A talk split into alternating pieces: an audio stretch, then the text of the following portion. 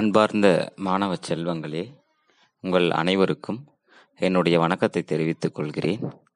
இன்றைய தினம் 10ஆம் வகுப்பு இயற்கணித பாடப்பகுதியில் உள்ள வர்க்கமூலம் என்ற கருத்தை பார்க்க இருக்கிறோம். வர்க்கமூலம் என்பது எந்த எண்ணை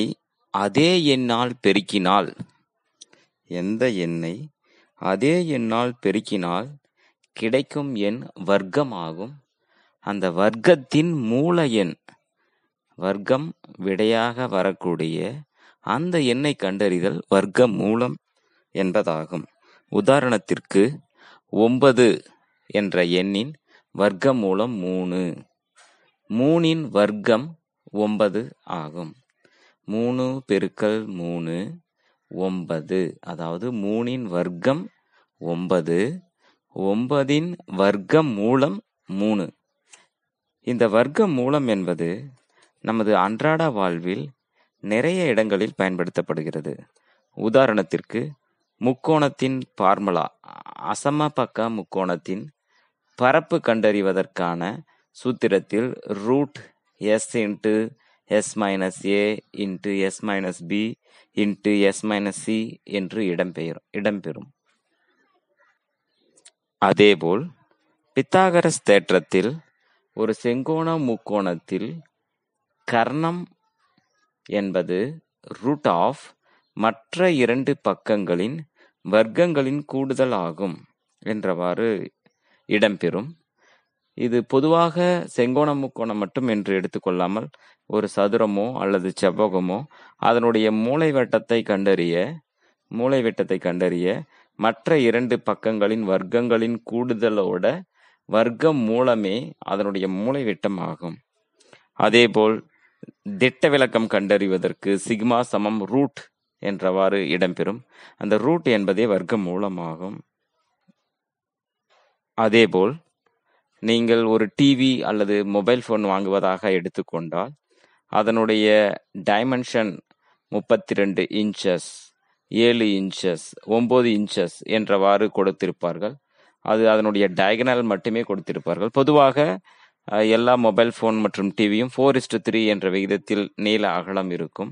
so 4x 3x 4x² + 3x² √= 32 inches TV என்று எடுத்துக்கொண்டால் அதனுடைய நீள அகலங்களை நம்மால் எளிதில் கண்டறிய இயலும். இன்னும் அநேக இடங்களில் கூட இது பயன்படுத்தப்படுகிறது. ஒரு அறையின் மூலைவிட்ட அளவு எவ்வளவு? மூலைவிட்டத்தில் ஒரு நீளமாக ஒரு கம்பு வைத்தால் அது எவ்வளவு நீளம் நம்மால் வைக்க இயலும் என்றவாறும் கூட நம்மால் கண்டறிய முடியும். தற்போது நமக்கு பாடப்பகுதியில் பல்லுறுப்புக்கோவையின் வர்க்க மூலம் என்ற பாடப்பகுதி கொடுக்கப்பட்டுள்ளது. பல்லுறுப்புக்கோவை என்பதால் முதலில் பல்லுறுப்புக்கோவையை நாம் திட்ட வடிவில் எழுதி கொள்ள வேண்டும். திட்ட வடிவம் என்பது அந்த பல்லுறுப்புக்கோவையின் மாறியின் படியானது இறங்கு வரிசையில் அமையுமாறு எழுதி கொள்ள வேண்டும். அன்பார்ந்த மாணவ செல்வங்களே, நமக்கு புத்தகத்தில் பக்கமின் 107 எடுத்துக்காட்டு 3.21 என்ற கணக்கில் 64x⁴ - 16x⁴ + 17x² - 2x + 1 என்பதின் வர்க்கமூலம் காண்க என்றவாறு கேள்வி கேட்கப்பட்டுள்ளது. முதலில் கொடுக்கப்பட்ட பல்லுறுப்புக்கோவை திட்ட வடிவில் அமைந்துள்ளதா என நாம் பார்க்க வேண்டும். அவ்வாறு இல்லையெனில் நாம் முதலில் திட்ட வடிவில் எழுத வேண்டும். திட்ட வடிவம் என்பது மாறியின் அடுக்குகள் இறங்கு வரிசையில் அமையுமாறு இடம்பெற்றிருக்க வேண்டும். நமக்கு கேள்வியே திட்ட வடிவத்தில் கொடுக்கப்பட்டுள்ளது. ஆதலால் நாம் கேள்வியில் இடம்பெற்றுள்ள அந்த பல்லுறுப்புக்கோவை அவ்வாறே எழுதி கொண்டு ரூட் நாம் போட்டுக்கொள்வோம். அப்போ √64x⁴ - 16x⁴ + 17x² - 2x + 1 என்றவாறு கேள்வி எழுதி கொள்வோம். இப்போது முதல் உறுப்பை மட்டுமே நாம் கவனத்தில் கொள்ள வேண்டும். முதல் உறுப்பு 64x⁴ என்றவாறு உள்ளது. அதில் 64 என்பது எதன் வர்க்கம், எந்த எண்ணின் வர்க்கம் என கண்டறிய வேண்டும். 1 × 1 1, 2 × 2 4, 3 × 3 9, 4 × 4 16, 5 × 5 25, 6 × 6 36, 7 × 7 49, 8 × 8 64 என கிடைக்கப் பெறுகிறது. ஆதலால் 8 ஈவும் 8, வகையெண்ணும் 8 ஈவும் 8. அடுத்து 64உடன் x⁴ பெருக்கலாக அமைந்துள்ளது. x⁴ வர வேண்டும் என்றால் x⁴ 2 x⁴ 2, அப்போதுதான் நம்மால் அடுக்குகளை கூட்டினால் x⁴ 4 என வரும். பெருக்கும் போது அடுக்குகளை கூட்ட வேண்டும் அல்லவா? ஆதலால் அப்போது 8x2 மேலும் மேலேவும் 8x2 என்றவாறு நாம் எழுதி கொள்ளலாம். 8x2 பெருக்கினால் 64x⁴ என கிடைக்கும். இப்போது 64x⁴ 64x⁴ இரண்டையும் கழித்தால் கேன்சல் ஆகிவிடும். அடுத்ததாக உள்ள 2 உறுப்புகளை எடுத்து எழுதி கொள்ள வேண்டும்.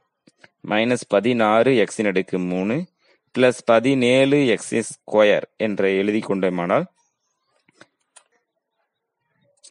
முதலில் -16x⁴ +17x2 என்று இடம்பெற்றிருக்கிறது. மேலே உள்ள ஈவில் எண்ணுறுப்பை மட்டும் 2ஆல் பெருக்கி எழுதி கொள்ள வேண்டும். மேலே உள்ள ஈவு 8x2 என்றவாறு உள்ளது. அதில் எண்ணுறுப்பை மட்டும் 2ஆல் பெருக்கினால் 16x2. நமக்கு விடை மைனஸ் வர வேண்டும் என்பதால் கீழேவும் மைனஸ் மேலேவும் மைனஸ். அடுத்து 16உடன் எந்த எண்ணை பெருக்கினால் 16 என கிடைக்கும் என்றால் 1 தான்.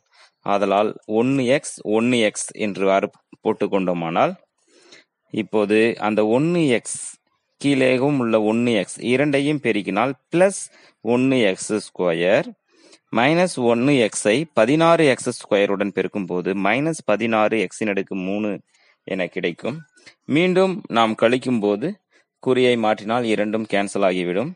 தற்போது 16x2 -2x +1 என கிடைக்கும். மேலே உள்ள ஈவில் எண்ணுறுப்பை மட்டும் 2ஆல் பெருக்கினால் 16x2 -1x என்பதை 2ஆல் பெருக்கினால் -2x என கிடைக்கும். தற்போது நமக்கு எஞ்சியுள்ள கோவை கீழே 16x2 என்று இடம்பெற்றுள்ளது அல்லவா? மேலும் உள்ள 2 அந்த உறுப்புகளை எடுத்து எழுதினால் 16x2 -2x +1 என கிடைக்கும். இப்போது 1ஆல் மட்டுமே நமக்கு கிடைக்கப்பட்ட கோவையை பெருக்கினால் நமக்கு அதே விடை சரியாக வரும். அதனால் மேலேவும் +1 மற்றும் ஈவிலும் +1. அப்போது 1ஆல் அனைத்தையும் பெருக்கினால் 1 × 16x2 16x2, 1 × -2x -2x, 1 × 1 1 என கிடைக்கும். அனைத்தையும் குறியை மாற்றி நாம் கூட்டினால் 0 என கிடைக்கும். அப்போது நமக்கு விடை மேலே ஈவில் உள்ள 8x2 -x +1. நமக்கு மிகை மதிப்பு மட்டுமே வர வேண்டும் என்பதால் நாம் மாடுலஸ்குள்ளார 8x2 -x +1 என நாம் எழுதி கொள்ளலாம். இதேபோல் அடுத்ததாக உள்ள எடுத்துக்காட்டு 3.22ல் 9x⁴ +12x⁴ +28x⁴ +ax +b என கேட்கப்பட்டுள்ளது. இங்கே நமக்கு கேள்வியே திட்ட வடிவில் தான் அமைய பெற்றுள்ளது. நாம் சென்ற கணக்குகளைப் போலவே இதையும் நாம் செய்து கொண்டே வந்தோமானால் இறுதியில் ax +b என்பதற்கு பதிலாக நமக்கு ஒரு எண் உறுப்பு கிடைக்கும். a என்பதற்கு பதிலாகவும் b என்பதற்கு பதிலாகவும் நமக்கு ஒரு எண் உறுப்பு கிடைக்கும். அந்த எண் a மற்றும் b இன் மதிப்புகள் ஆகும். இதேபோல் பயிற்சி 3.8ல் உள்ள கணக்குகளை நீங்களாகவே செய்து பார்க்கவும். அன்பார்ந்த மாணவர்களே, இதுவரை உங்களுடன் கலந்துரையாடியது திரு மு. சென்னகிருஷ்ணன், பட்டதாரி ஆசிரியர், தர்மபுரி மாவட்டம். அனைவருக்கும் மிக்க நன்றி.